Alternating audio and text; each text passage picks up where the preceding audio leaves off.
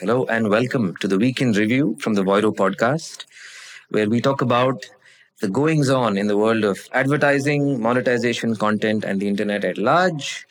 With me is Kavita Shenoy, founder and CEO of Voiro, and I'm Anand. Welcome to this week's episode. How are you, Kavita? Good, good, Anand. I'm so, again, glad it's Friday. I think I say this on every podcast. We've had Yeah. quite a week. Yesterday, we had almost a 15 hour day where I opened my eyes and I saw you. And I, before I went to sleep, we were on a call. Yeah. But it was a, it was a great week and I hope it continues. And we have our Singapore trip coming up. Very excited. I- Very excited. It's been Yeah. more than two years. Yeah. That was your last business trip out, right? That was. That nice. was. Nice. Okay. So I got up on Monday morning and I sent you all Scott Galloway's um, Mercy or Malice. I think that's what his Mm-hmm. um, his his um, his blog is called, and he speaks about TikTok. And then eMarket also covered the entire TikTok revenue that was released, and it's astonishing. And he his article is called Tick Tick or TikTok Boom, Mm-hmm. right? And uh, Netflix, unfortunately, is going through a bad time.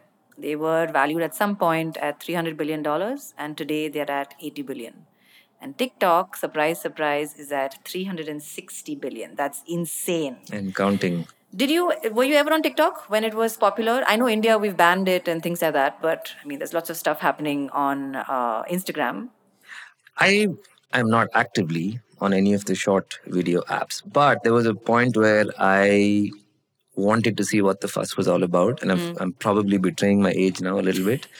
But I downloaded TikTok, and the next thing I knew, it was six hours later. so I, I get what the Yeah, you know the the statistic is that um, every every video on TikTok is about 25 seconds long, and an, the average time that they spend is about 11 minutes. So technically, if you had to use TV terms, it's about you watch about 26 episodes in one sitting. And the thing is that everything is so fast, it's so well choreographed, everything is so it's so it's so well done. It's it's quite mesmerizing but it has a bunch of downsides as well. But before we get to the downsides, the upsides of it is that it's commanding about 2% of global ad revenue, which is insane. Their worldwide ad revenue is about 4 billion and um, was 4 billion, and they're moving to about 12 billion this year, three times. And the US accounts for 50% of this, which is nuts. And uh, if you take in Douyin, am I pronouncing it right? Which is the Chinese TikTok version, and TikTok, they account for about 5% of overall ad revenue. So, uh, to put into context, Twitter and Snapchat both have 5 billion in ad revenue, which, I mean, they they were around before TikTok. Uh, you know, everybody was there. They're trying to copy a lot of stuff that TikTok was doing. I remember when Snapchat came out with that entire rainbow from your mouth business and we didn't know what was going on with snapchat before we knew it tiktok came and pulled the rug out from under their feet right so some of the things that we were talking about on tiktok the highlights obviously is that it's it's an extremely uh, engaging platform. Um, you know ad- advertisers are looking at it in a very very different way. They are doing a lot of things in terms of um, uh, brand advertising and content development along with influencers and and then they're promoting what influencers have created for the brand which is a very interesting take versus just plain jane advertising or product placement and so on and so forth. Um, there is this there is this thing uh, which is also um, which is like a movement across the world which is talent liquidity right? Um, earlier one, you'd hear stories of people from Allahabad making their way all the way down to Bombay or somebody catching a flight and going to With LA no money in their with no money in their pockets and then making it big. And there was this whole rags to riches story that was specifically uh, to do with changing geographies. Even us we keep we keep asking ourselves should we move out of the country to be successful because there was there was a huge there were a huge number of people even in our friend circle who've left us and gone away to different countries but with TikTok today, we find that there is a huge amount of talent liquidity because of the access that TikTok gives them in their creator tools for them to have great creatives, great content at a click of a button. And today there is there's so much happening in smaller towns. I know a friend of yours actually manages influencers, right, and brings them on board and things like that. What and that kind of job didn't even exist earlier. So there are there are going to be so many secondary effects of just this company becoming as big as it is. But the downside is this whole what we're the attention arbitration as we're talking about. I mean, today kids can't watch long form content that was made maybe two years ago. It's too slow. I find stuff that was made maybe in the 90s a little too slow for me because the editing is not sharp enough, the storyline is a little slower. I mean, Yeah. I'm like, get there faster, right? And it's they're not getting there faster. So my kids are currently on a digital, digital detox in my house, but um, I keep telling them after this article that your prefrontal cortex is not developed, so you can't make any decisions and you can't control your impulses. But you know, it's a joke in the house right now, but it's serious because there are going to be huge impacts of what we are doing to our children today, and TikTok can either become one of the you know the the flag bearers of the biggest revenue uh, in the video space, or we're going to look at a huge meltdown of the future generation because we don't know what what kind of effects it's going to have.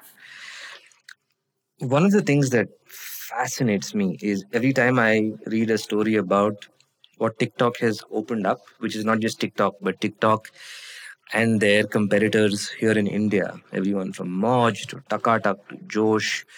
Um, there are two things that fascinate me about the entire story, Yeah. despite me not being a consumer of the app.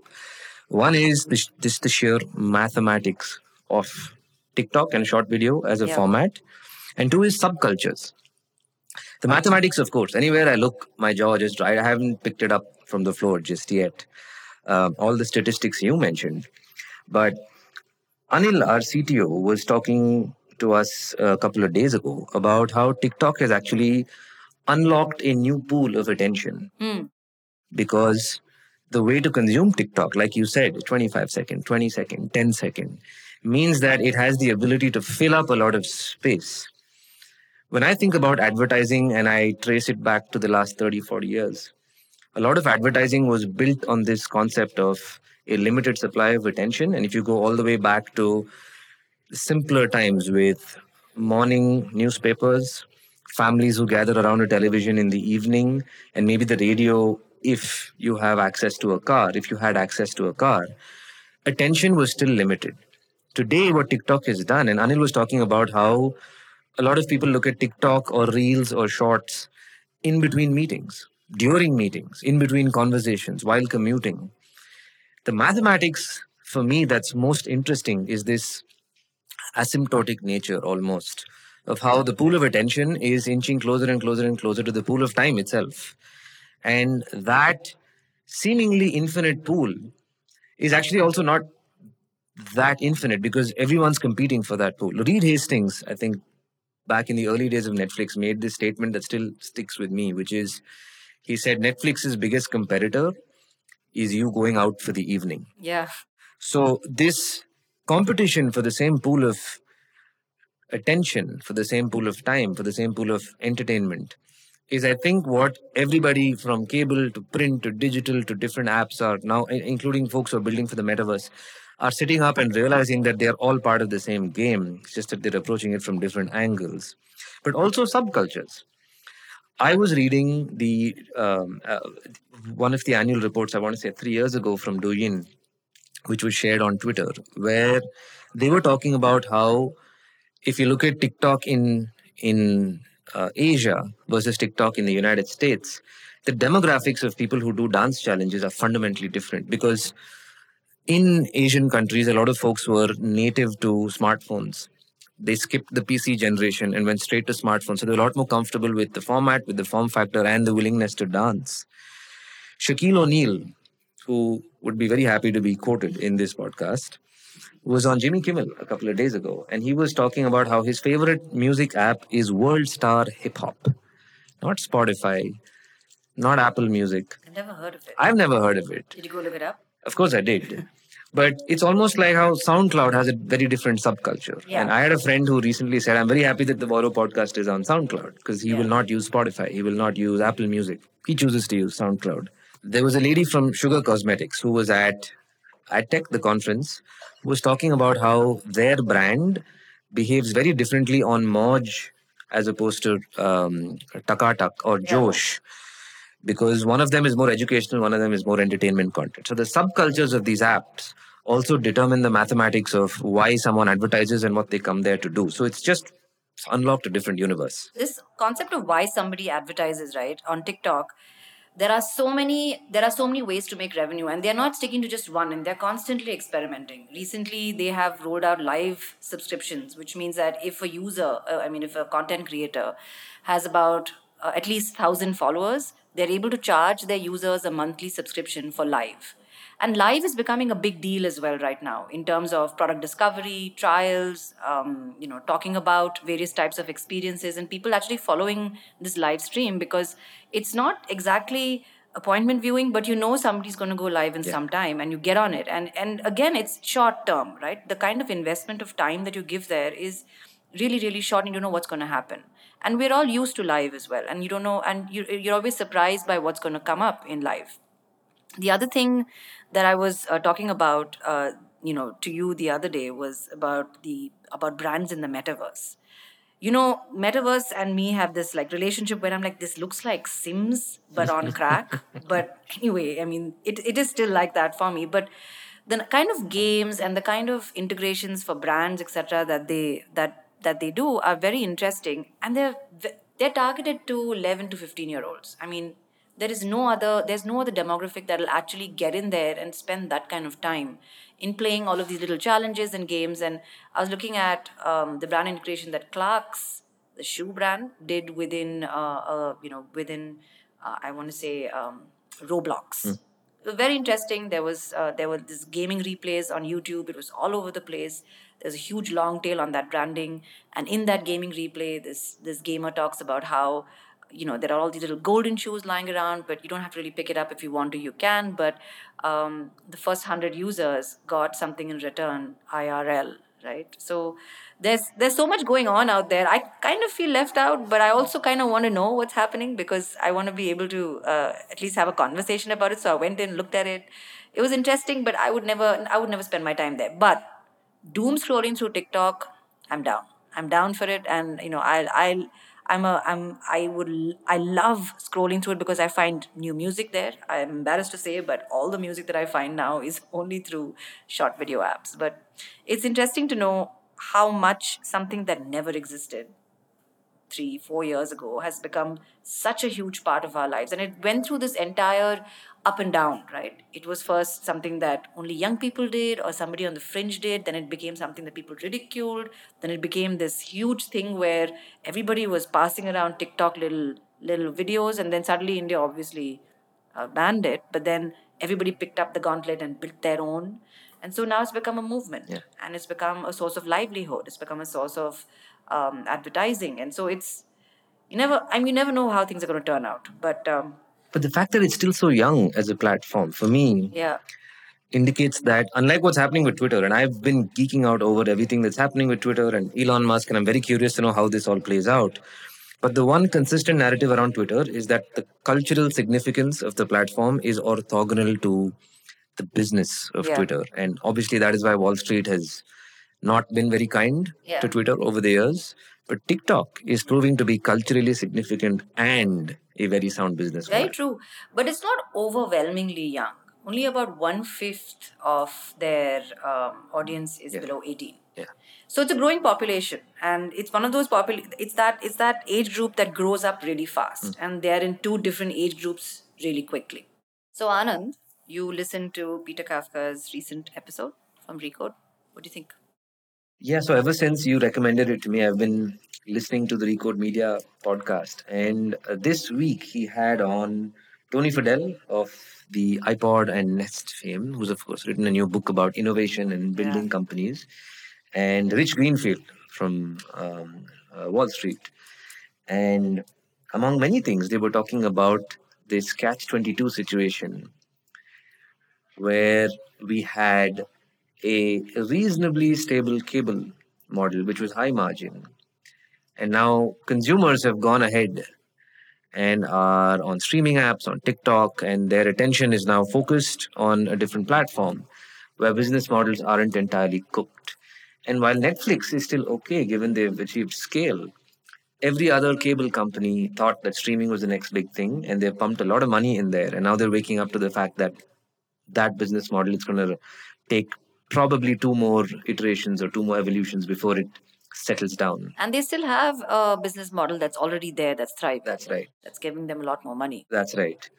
And so it takes me back to something Kara Swisher was saying, I think, a couple of weeks ago about swapping digital pennies for cable dollars or traditional dollars or print dollars or something like that. The other way around. Or the other way around. Yeah, because you know it's lesser than. Yeah. Swapping cable dollars for digital Correct. pennies. Correct. Right. Yeah. But that's an interesting space to be. And of course, they also talked about uh, whether or not Elon Musk should buy Twitter. And Oh my god. that is, I think, going to be a constant topic for at least the next three to four Do you think they'll make a movie? Yes, of course. I'm sure someone's already writing the script, but I would imagine they would. Yeah. But that was an interesting podcast episode. And um, he just launched another one about uh, misinformation. So I'm interested to see what Peter Kafka is, is, is going to talk about over the next few weeks. Yeah. You were also going on and on and on about this whole Discovery, Warner Brothers, Yeah. this whole thing with uh, David Zaslav. And uh, you have a lot to say about it. So let's hear it. Yeah, so on the one hand, I remember it was last March or April when the announcement first came out that AT&T was going to spin off a bunch of their acquisitions and everything from Turner to um, to effectively creating WBD as we know it today. And it took them a year to do it. In most conversations around the sustainability of streaming companies, it typically will end with okay so it's going to be apple and amazon apple and amazon or apple amazon and disney plus the folks who have diversity or the folks who have balance the wbd entity finally took shape i think um, in april. And the first earnings call was uh, held by david zaslav who's their ceo and it was interesting because he of course went after every streaming company. There was he's a uh, he's an aggressive chap. But he was talking about how the biggest strength that WBD has is balance in the portfolio that they offer. And I went back to something you had shared on our Slack channel, I want to say two years ago, which was Recode Media's uh, uh, diagram. Oh, yeah. Which we discovered is no longer hard coded and has got a lot of HTML Yeah, so you can't- elements. you can't yeah, you download really, the yeah, image. I tried- it. Yeah. I tried downloading it and sharing it with our team, and it Yeah. made no sense to correct, anybody. correct. Because they, I mean, it's clever because it's going to change, right? Yeah, but I had to take, I had to spend some time trying to figure out who owns who right now. But David's comments make so much sense because he was talking about how he's had to make some tough moves. Mhm. He shut down CNN Plus because they already have a bunch of properties, and CNN Plus didn't really fit in.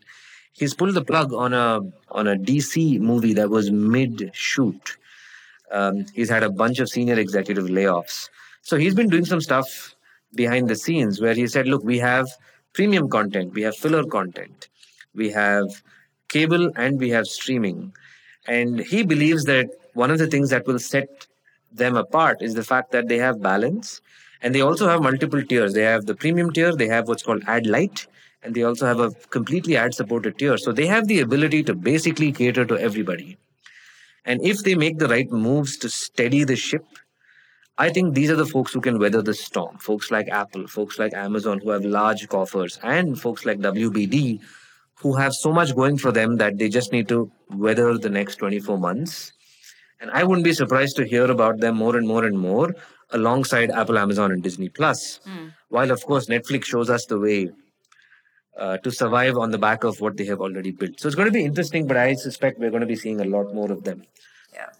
That article that was a Wall Street Journal article, Yes. uh, which which was a which was linked off from Ben's article, Yes. right? From Stratechery. But you know that article is very very interesting because it, it's representative of the times that even we are in as as startups as organizations today because capital is drying up and there's a lot of focus on what we can do in actually making ourselves profitable, moving closer to getting more capital in an efficient manner and spending it in an efficient manner. And uh, going back to the TikTok story, TikTok is actually poised very well to attract more marketing dollars into the um, into advertising because they seem to be very effective with bottom of the funnel stuff as well, not just top of the funnel branding. Uh, you know. Um, things that actually cost a lot of money, but it's very hard to draw a straight line to actual conversions. And with this article as well, you know, when he was talking about uh, when he was talking about how he's making all these cuts, and you said, and it also says he pulled a plug um, mid shoot, and he also asked about some Clint Eastwood film, saying why did we produce it? and every, uh, did we think it was going to be a hit? And everybody says, well, not really. Then he said, why did we produce it? So everybody is, you know, talk, talking about the fact that he wants to have uh, a guaranteed hit, and why not? One of the things that struck me of what was said, even in that earnings call, is that he said that we're not here to win the direct to consumer streaming war spends, yeah. right? Which is true. They have spent decades building their audience the new guys are spending to actually get an audience. So it makes sense for a Netflix or even an Apple to spend that kind of money to announce that here is another choice. But Warner, Discovery, they have huge content slates and they already you know have a huge following. So there is no there is no reinvention of that wheel necessary for them, and they have to like double down on creating good content. And uh, I think he was also one of those pioneers uh, where they said that they will reimburse production on Discovery. I remember this was a this was a rumor when when a lot of Discovery shooting was happening in India, especially with the safaris and things, and people would actually spend their own money, produce it, and then sell it to Discovery, and they would reimburse it. But they were not ponying up money up front, so they, they were always very smart about how they spent money. But it it makes sense because they don't need to spend this kind of money trying to do something that somebody that they're not they're not on the same comparative uh, line Anyway, so yesterday we had an inter- interesting conversation with somebody in the US uh, in the publishing space. And he was talking about, and you know, we're trying to get into the US as well with, with Voiro. And uh, we're, we're having, we are talking to all these different people and trying to get a sense of what the market is looking like because India is not on the same platform or the same time as they are in terms of ad operations. And he was saying that back in the day when programmatic came on, that the entire industry kind of over indexed on programmatic because it was so easy to adopt. It was it just sounded so it sounded so easy to do right? But uh, down the line what happened was that everything uh, went into a spin. People started to get commoditized as in the the cpm started to get commoditized. There was a lot of data being thrown at them and there's so much that's happening right now in terms of over indexing because it's like you keep saying the current thing right? It's the new current thing.